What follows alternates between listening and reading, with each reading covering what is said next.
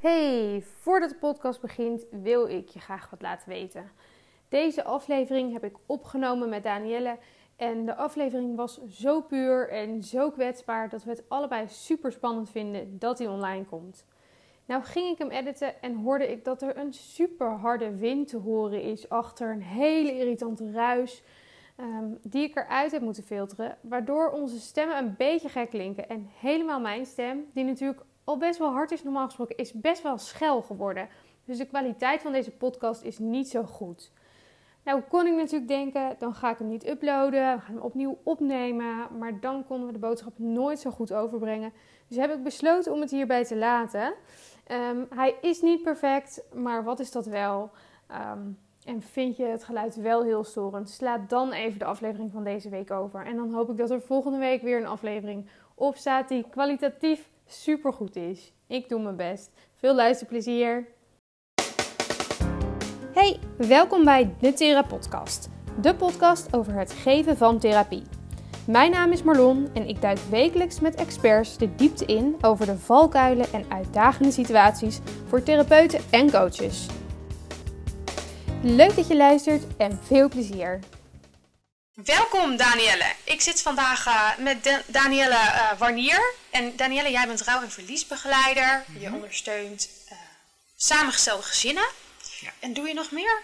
Heb ik hierbij alle werkzaamheden al samengevat? Voorlopig wel. Tegelijk begeleid ik ook wel mensen die met een vraagstuk zitten over rouw en verlies. Mm-hmm. En dat kan naar aanleiding van een overlijden zijn, maar ook naar aanleiding van een ontslag of een ander ingrijpend incident in het leven. Ja, verlies is natuurlijk heel breed. Heel breed. Het is, als je iets kwijtraakt waar je gesteld op was en waar je van houdt, dat is al een verlies. En dat, ik denk ook dat niet iedereen het altijd zo goed beseft hoe impactvol dat soms kan zijn. Precies, ik merk in mijn omgeving ook wel dat het woord rouw vooral gekoppeld wordt aan de dood. Uh-huh.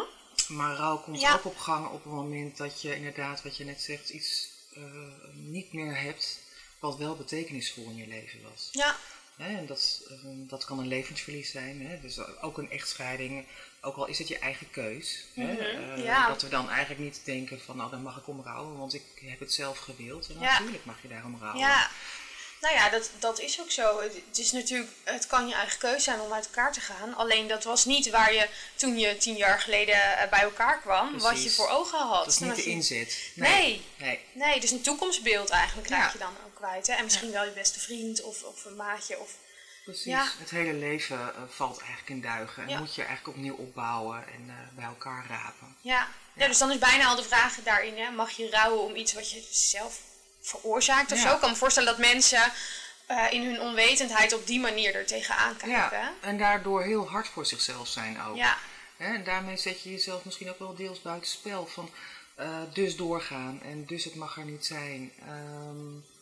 Wat als je daarin vertraagt en denkt, shit, het doet zeer. Ja. Ik heb er pijn aan, het doet fysiek pijn. Ik mis mijn gezin zoals het was. Ja. Ik mis alles wat daar zo normaal in was. Misschien wel de sleur. Precies van elkaar weten wat een ander doet als er iets gebeurt. En ineens is alles weg. Dus alle veiligheid is weg. De mooie dromen die je had voor de toekomst precies.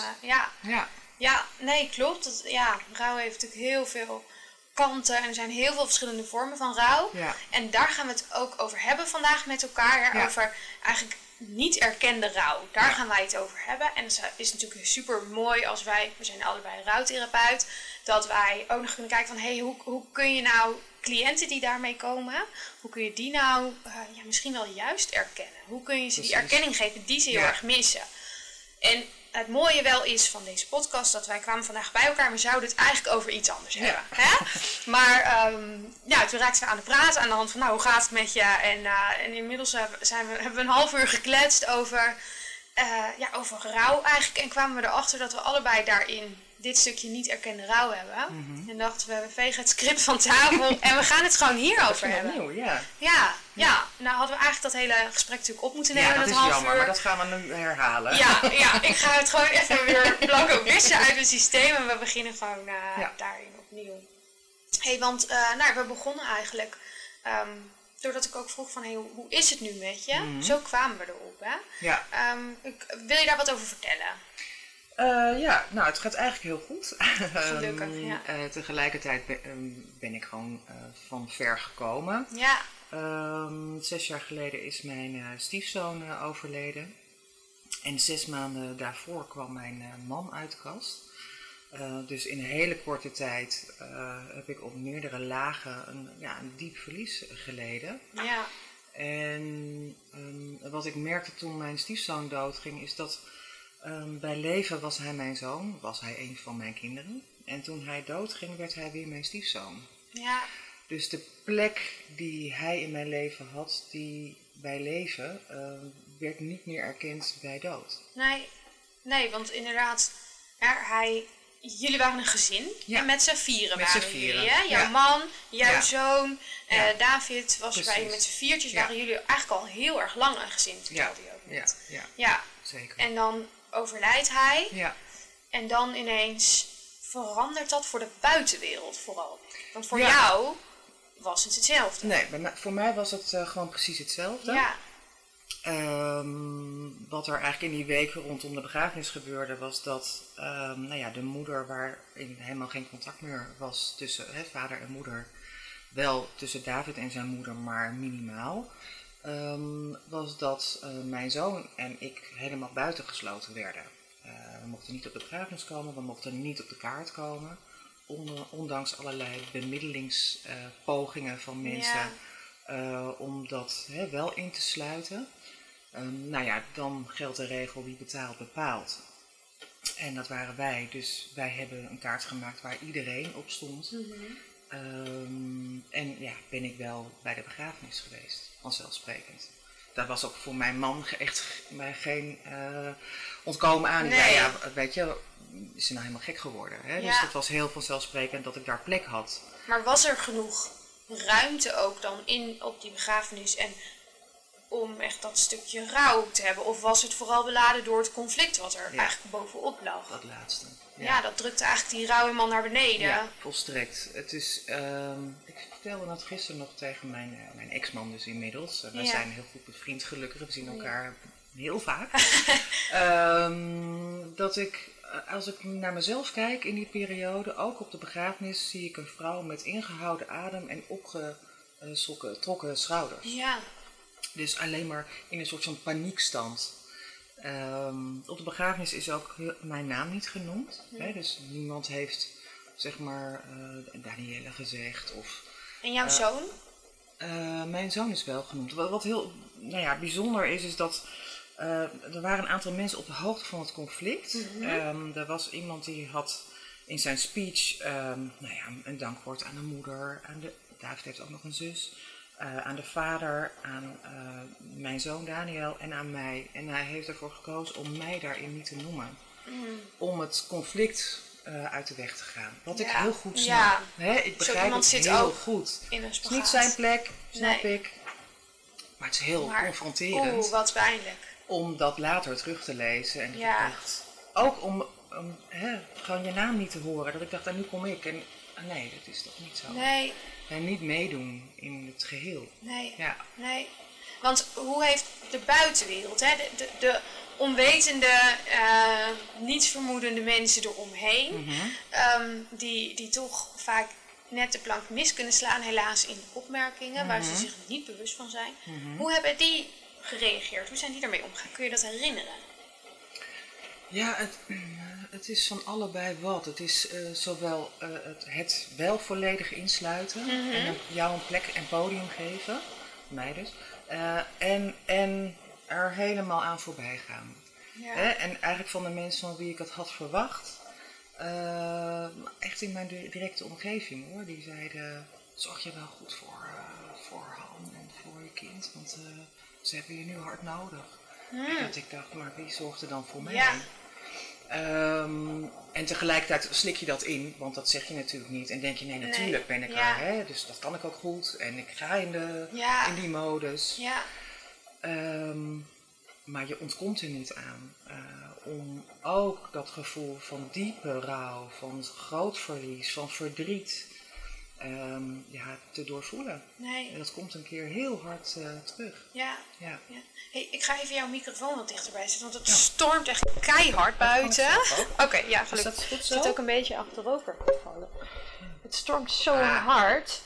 Ik weet niet hoe hard je dat gaat horen op de achtergrond. Misschien kan ik het een beetje eruit vissen, maar... Nee, ja, dat komt inderdaad een keer terug. Ja. Je bent sterker dan je denkt vaak. Zeker als je terugkijkt, denk je zo... We hebben het toen flinke klap gehad en we deden het toch maar. Mm-hmm. Dat is ook de enige keus. Ja. Je hebt weinig keus. Ja, maar het komt een keer terug. Ja. Maar tot zover kun je rekken en op een gegeven moment is het klaar. Ja, dus jij hebt daarin heel erg misschien ook geworsteld zelf met, weet je, wat is wel mijn plek? Wat mag je ook opeisen eigenlijk daarin? Hè? Ja. Of moet je maak je helemaal ruimte voor... de rest. En waar heb je misschien recht op, is ook wel een vraag. Ik vind het ook, het is een ingewikkelde ook. Het is een hele ingewikkelde. Ik heb daar ook heel lang met een therapeut over gesproken. Ik was ook dus de stiefouder. En als stiefouder heb je heel weinig plek. Hè. Dus heb je recht op rouw? Dat zijn allemaal hele terechte vragen. Ja. Ik heb er uiteindelijk 3 jaar over gedaan om mezelf heel serieus te nemen. En dat ging... Kijk, die erkenning, die hoop je van buitenaf te krijgen. Hè? Die erkenning zit in de ogen van de ander, zit in hoe de ander jou benadert. Dat wat ze wel zeggen of wat ze niet zeggen. Ja. Jou in te sluiten in dat wat jij meemaakt in je leven. En... Ik was heel hard bezig om vooral te laten zien dat het heel goed met mij ging en dat het me eigenlijk niet raakt. Want ik heb serieus gedachten gehad van, maar ja, het was ook gewoon maar mijn stiefzoon. Ja, je gaat ook rare dingen tegen jezelf zeggen. Ja. Wat was nou eigenlijk de band? Ja. Ja, en daarmee heb ik mezelf gewoon weggezet. Ja. En nou ja, toen ik eigenlijk in een burn-out viel, kwam eigenlijk naar boven van, maar wacht even, ik heb een hele bijzondere band met deze jongen gehad. Ja. Ik heb zoveel van hem gehouden. Ja. Ik heb hem al mijn liefde gegeven. Daar hoefde ik ook niet over na te denken. Nee. Dat is gegroeid, hè? Dat is een hele hobbelige weg geweest. Maar ik heb zoveel van hem gehouden en ik weet dat het wederzijds was. Ja. Hij op zijn manier. Dus het is ook bijna niet eerlijk om dat dan tegen jezelf te zeggen. Ook, nee, dat sloeg echt helemaal nergens op. Maar dat is wel een weg die ik heb moeten afleggen. Ja. En pas toen ik mezelf kon erkennen in dat stuk, van wacht even, zo is het helemaal niet. Want ik heb hem zoveel liefde gegeven en het is zo wederzijds geweest. Ik heb ook tegen hem kunnen zeggen hoeveel ik van hem hield. Ja. En hoe belangrijk hij is in mijn leven. Weet je, er waren geen losse eindjes ook tussen ons. Nee. Geen boosheid, geen frictie, geen wat dan ook. Dus ik dacht, wacht even, ik heb mezelf nu echt heel serieus genomen. Wat zou ik zeggen, rouw is de andere kant van liefde. Mm-hmm. Als je lief hebt gehad, heb je ook recht om te rouwen. Ja. Wat de relatie ook is geweest. Ja, en dat ergens weet je dat. Maar toch is het heel ingewikkeld, vind ik, hoe de maatschappij daarnaar kijkt. Ja. Omdat je ergens heb je heel erg die erkenning van buitenaf nodig. Dat mensen jou zien in je verlies. Ja. En als je die niet krijgt, merk ik bij mezelf dat je dan toch ergens vastloopt. Of gaat twijfelen inderdaad aan je plek. Of terwijl misschien kan je jezelf die erkenning geven en moet dat genoeg zijn. Maar toch is dat... Ja, ik merk ook dat nu ik over nadenk, ik blijf het ingewikkeld vinden en het moeilijk vinden om daar de juiste woorden voor te vinden. Terwijl als iemand anders het vertelt, hè, en hoe jij het, toen we hier net zaten te praten, ook vertelde, dan kan ik daar heel goed begrijpen. Misschien ook vanuit mijn eigen ervaring, maar dan kan ik er heel goed woorden aan geven. En als het dan over jezelf gaat, dan in één keer wordt het toch weer moeilijk. Ja. Dat je sommige dingen al bijna niet hardop durft te zeggen. Nee. Of, hè, want wat denken dan de mensen ervan die... echt dat verlies hebben gehad, gaat er dan in mijn hoofd en dan denk ik alweer, echt dat verlies, hallo. Ja, je maakt het al kleiner, hè? En daarom maak je jezelf kleiner en minder belangrijk. Als jij zelf je die plek gunt, omdat het gewoon ook echt zo is, Ja, dan geef je jezelf al heel veel erkenning. Ja. En uiteindelijk reken erop dat we van onze omgeving maar weinig erkenning krijgen. Ja. Of een klein beetje. Ja. Hè? Of voor hem een week of 6. Ja, ik wou zeggen, of alleen in het begin. Een bepaalde periode. Maar dan moet het wel klaar zijn. Ja. Ja, ja, of dat is toch al zo lang geleden. Ja, en dan een plekje. Ja. Oh, een plekje geven. Ja. Heb je het al verwerkt? Ja. Ja, hoort je. Over, tuurlijk, ja, precies. Ja. Afval. Ja. Ja. Nee, dus dat... en ik ben ook geneigd geweest heel lang om in dat stuk mee te gaan. Van, oh ja, zie je, dat zal wel zo zijn dan. Mm-hmm. Ja. Ja. Maar even over jou. Wil je daar iets over vertellen? Ja, over jou? Ja, natuurlijk, ja. Ja, ik merk dat ik heel vaak het gevoel heb dat ik geen clubje heb om bij te horen. Mm-hmm. Ik werk natuurlijk heel veel met kinderen waarvan hun vader of moeder dood zijn. Mm-hmm. En die hebben dan een soort van clubje en die begrijpen elkaar. En mijn vader is niet dood, maar hij heeft een herseninfarct gehad toen ik 6 jaar was ongeveer, of 7. Daarvoor had hij een alcoholverslaving en mijn ouders waren gescheiden. Mm-hmm. Mijn vader had een alcoholverslaving en ik zag hem eigenlijk heel erg weinig. Mm-hmm. Hij zou ons vaak opkomen halen, maar dan kwam hij niet. Mijn moeder heeft daarin ook echt gevochten voor de omgangsregeling. En dan niet zoals we dat vaak horen in scheidingen, dat ze meer willen. Maar mijn moeder heeft in de rechtszaal gestaan, geëist dat mijn vader ons een keer kwam halen. Mm-hmm. En... nou ja, dat gebeurde niet. Dus daarin was ik heel klein, mijn zusje is heel klein en dat was moeizaam. Ik herinner me ook altijd nog goed dat hij had een appartement. En met 2 slaapkamers. En 1 slaapkamer zou onze slaapkamer worden. En daar stonden allemaal verhuisdozen en dode vliegen op de bank, of op de vensterbank. En die hebben daar altijd gelegen. Die zijn dat elke keer als we dan toch bij papa kwamen, die kamer is er nooit gekomen. En hij heeft er dus een tijd gewoond. En toen na een aantal jaren kreeg hij een herseninfarct. Hij overleed niet, hij overleefde het net. Hij heeft daaraan niet aangeboren hersenletsel overgehouden. Dus hij kon niet meer praten. Toen hij net bijkwam kon hij eigenlijk helemaal niks. Hij is inmiddels, en nu zijn we zoveel jaar verder, hij is gerevalideerd en hij kan bewegen en autorijden en zo. Maar praten, dat heeft hij eigenlijk nooit meer echt gekund. En ook gesprekken volgen kan hij niet echt. Zijn hele spraaksysteem, dat is allemaal gedelete, zeg maar. Dus dat is altijd ingewikkeld gebleven. Voordeel was wel dat toen hij bijkwam, hij vergeten was dat hij alcoholist was. Dus dat was hij ook kwijt. Maar daarmee zijn ook wel alle voordelen meteen genoemd. Ja. Dus kijk, vanaf dat mijn vader in 1999 bij ons uit huis is gegaan, omdat mijn ouders gingen scheiden, heb ik nooit 1 nacht bij hem geslapen. Ben ik nooit langer dan een paar uur bij hem geweest. Er was altijd een soort visiteomgang. Ja.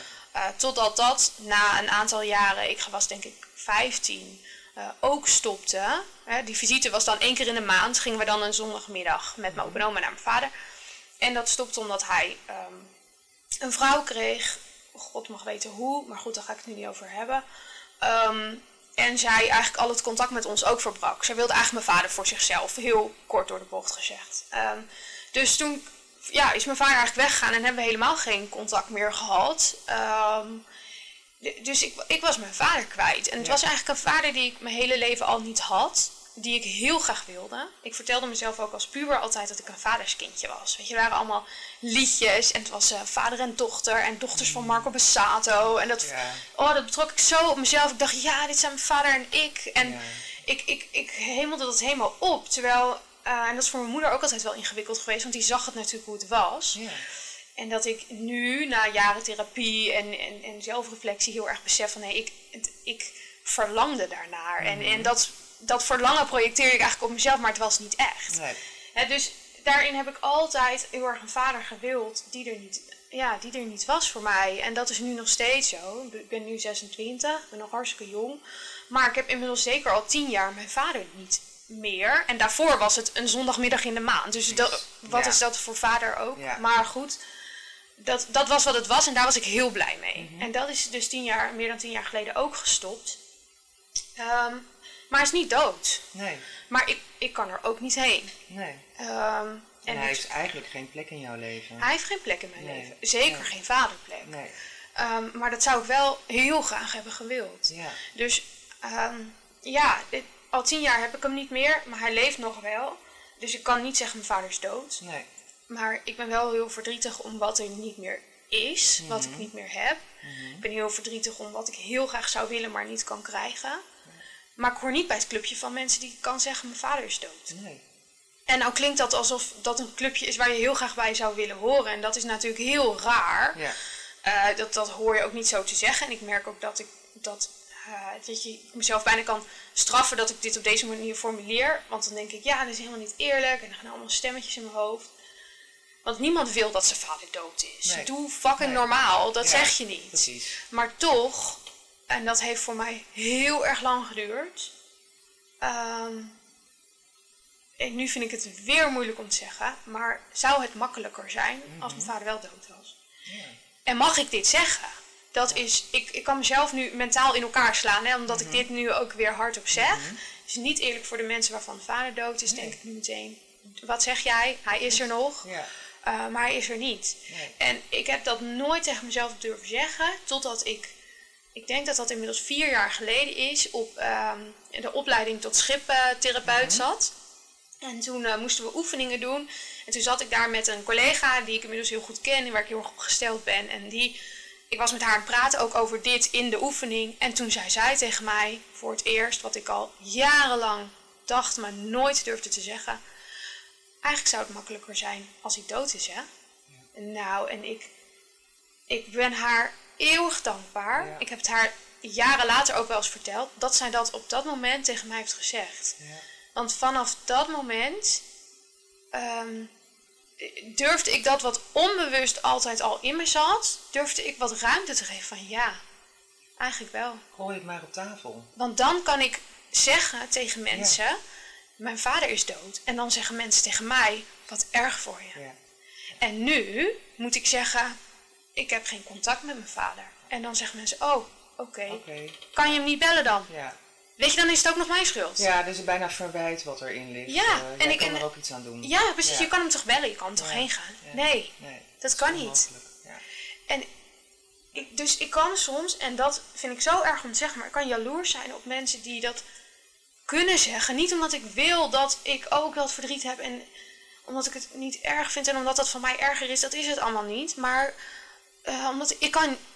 Dat is het. Ik kan jaloers zijn op de erkenning die mensen krijgen die dat kunnen zeggen. Dat is het misschien. Dat is het. En dat is denk ik een overeenkomst die wij daarin hebben. Ja. Hè, als je stiefzoon overlijdt. We hebben geen bloedband. Er is niks. Nee. Mijn zoon heeft een bloedband met zijn broer. Hè? Het is een halfbroer. Maar wij doen niet aan half. We hebben altijd welk deel is dan de helft. Ja. Maar zij hebben een bloedband. En dat heb ik niet. Nee. Dus ik ben me ook gaan terugtrekken in mijn verdriet. Ja. En ik was eigenlijk ook wel jaloers op het feit dat er voor de vader en nota bene ook voor mijn zoon erkenning was. Ja. Dat als ik ergens las dat er een kind van iemand dood was gegaan, dat ik daar stiekem ergens ook jaloers gevoelens over had. Want zij kunnen vol in het proces gaan. Ja. Dat is super pijnlijk om dat hardop te zeggen. Ja. Hè, dat voel jij ook. Ja. En dat je jezelf onmiddellijk bestraffend toespreekt. Ja. Van, maar wacht even, daar gaat het helemaal niet om. Nee. Maar eigenlijk gaat het daar wel om. Want het zit hem in die erkenning. Ja. Het zit erin dat je geen plek hebt of geen plek voelt. Nee. En dat je heel erg in je eentje je boontjes moet doppen. En inderdaad heel erg moet durven reflecteren op je gevoel. Ja. Ja, ik heb ook ergens het gevoel, in mij zit zo'n stemmetje nu in mijn hoofd, dat ik mijn excuses moet aanbieden voor dit wat ik net heb gezegd. Ja. Stom hè? Ja. En het is super spannend om dat hardop te zeggen. Ja. Ik zou het ook nooit durven zeggen tegen mensen die dan... Stel, ik zit in zo'n groepje met mensen waarvan de vader dood is, zou ik dit niet hebben durven gezegd. Nee, terwijl ik weet dat een aantal van hen... van mensen die ik in zo'n groepje kan plaatsen in mijn hoofd, zeg maar, die luistert deze podcast. Ja. Dus ik vind dat ook heel spannend voor jou. Ja, het is ook spannend voor mij, hè? Ja. Want ik heb heel veel mensen in mijn omgeving die een soortgelijk verlies hebben meegemaakt. Ja. Die wel een kind hebben verloren. Ja. Een biologisch kind. Weten zij dit van jou? Nee. Nee, dat zeg je niet hardop. Nee, oh wat doen wij? Maar het is ook, het mag ook wel eens doorbroken worden. Ja. Het is ook een taboe. Ja. Want mijn verlies is niet hetzelfde als jouw verlies. Hierin kun je nog allemaal gradaties maken. Iedereen maakt een stuk mee aan verlies wat we eigenlijk niet, wat eigenlijk het daglicht niet kan verdragen. Ja. He, dat we eigenlijk onder de pet houden omdat er een oordeel op ligt. Omdat collectief gêne op zit, of collectief oordeel. En tegelijkertijd voelen we het wel. Ja. Dus mag dat dan er niet zijn? Ja. Of, er gaan zoveel dingen door mijn hoofd nu inderdaad. Ja. Ik heb, omdat mijn ouders gescheiden zijn, heb ik ook al vanaf jongs af aan een stiefbroer en stiefzus. Mm-hmm. Ik was toen 5 en zij kwamen ook toen meteen in mijn leven. En zij woonden naast ons, waren onze buren, dus ik kende hen al heel erg goed. Eigenlijk vanaf, ik weet niet beter. En mijn zus was ook mijn beste vriendin vroeger al. Hè, en dan wil je zusjes worden en wij werden zusjes.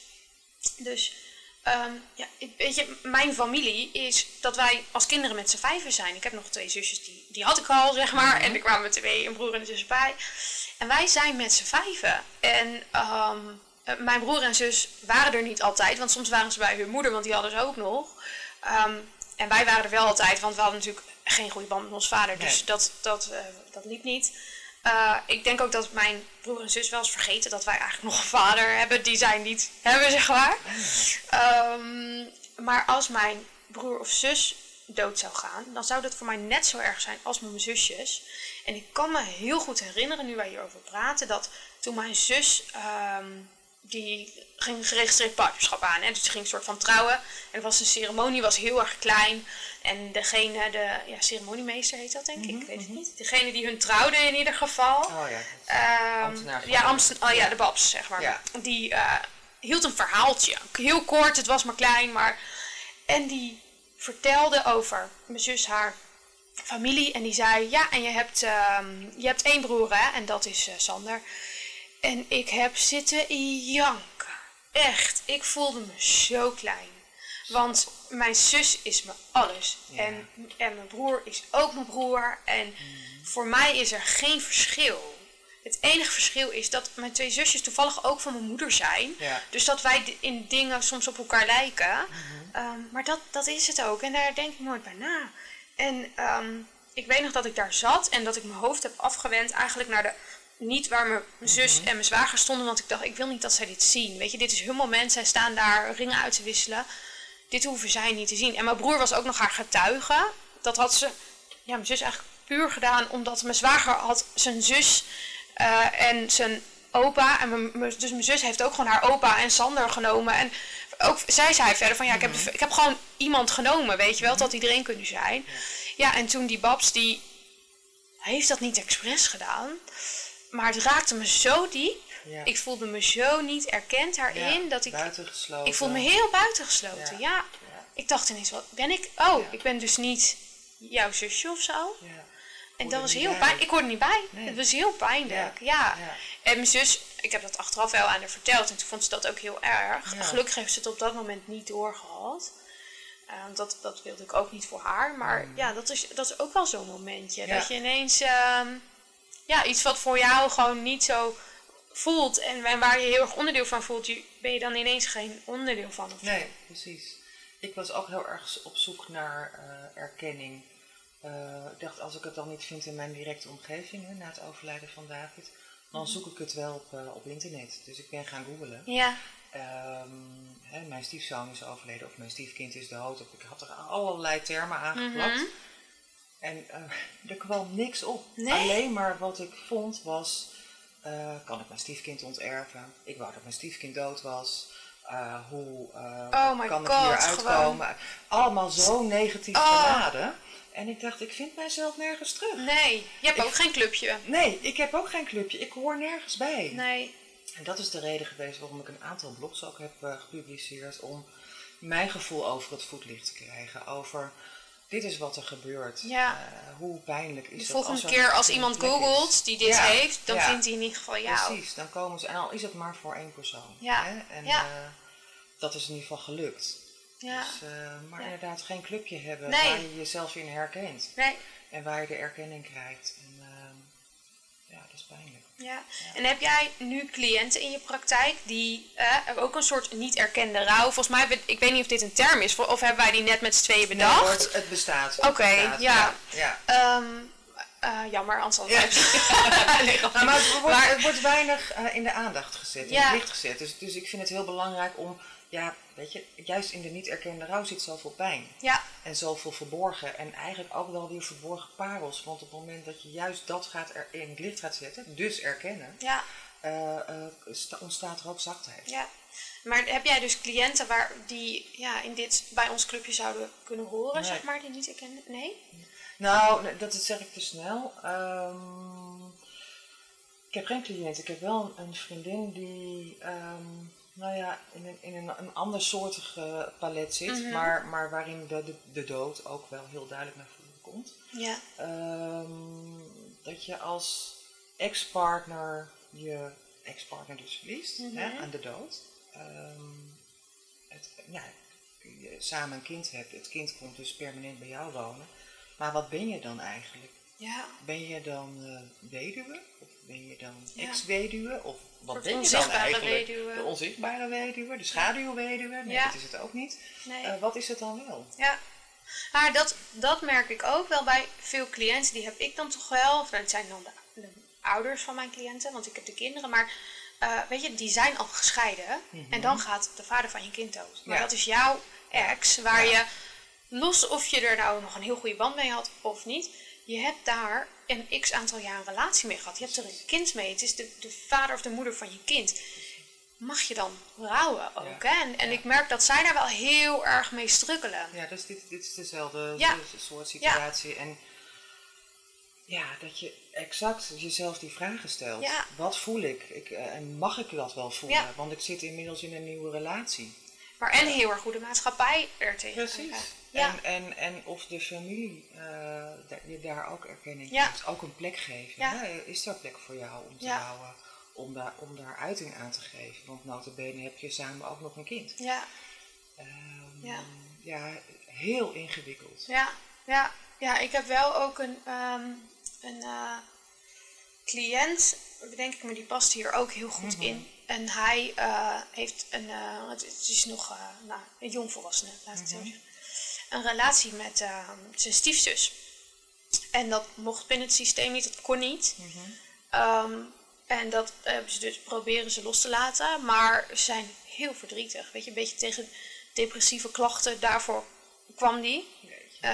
En doorvraag, en dit komt onderweg. En toen heb ik ook gezegd, jij bent aan het rouwen. Mm-hmm.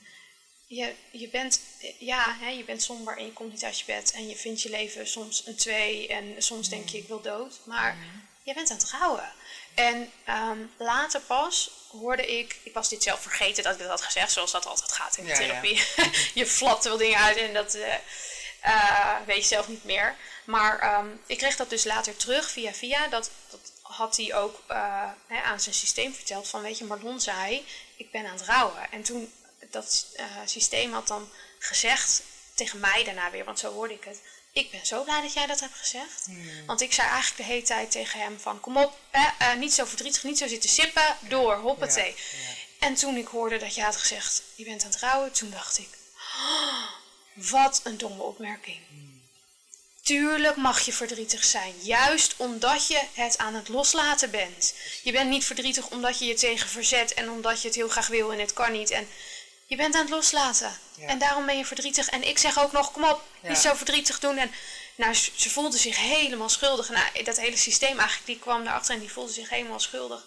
Dat ze dat hadden gezegd. En nou, dat natuurlijk ook alweer niet. Maar ze zeiden wel tegen mij, ik ben zo blij dat jij dat hebt gezegd. Dus eigenlijk ook een heel erg niet erkende rouw. Hè? Ja. Want iets mocht er niet zijn. En daar werd dan verzet.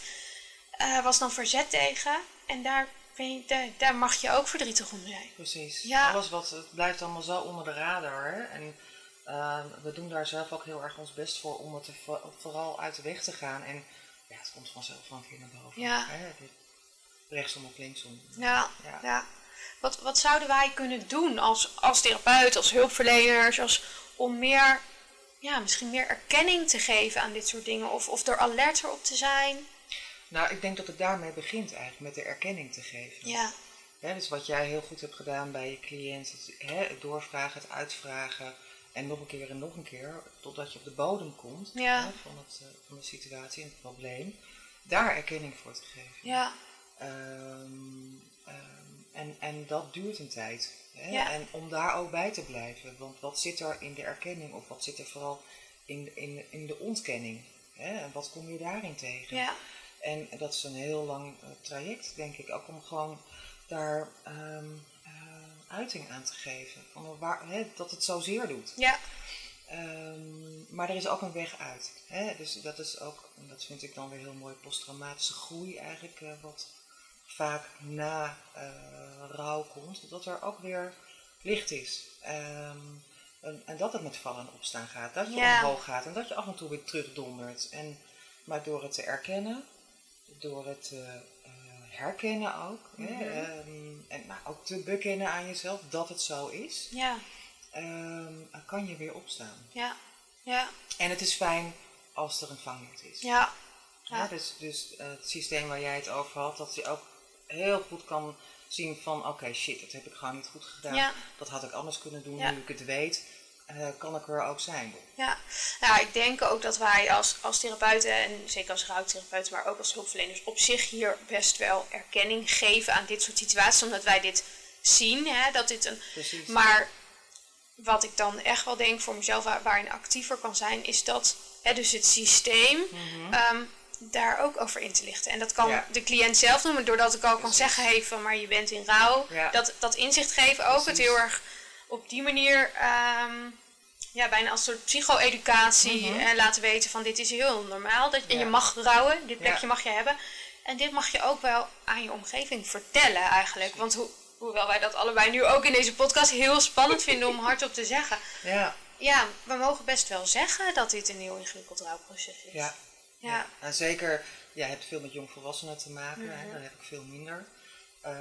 Is dat heel belangrijk, want die staan echt nog aan het begin van hun leven. Ja. En die hebben nog met een systeem, direct systeem te maken van ouders en zorg om hen heen. En voor mij is het, ik heb natuurlijk ook met een systeem te maken. Alleen, voor mij merk ik, voor mijn cliënten, dat die erkenning, daar begint het mee. Want dat is eigenlijk de start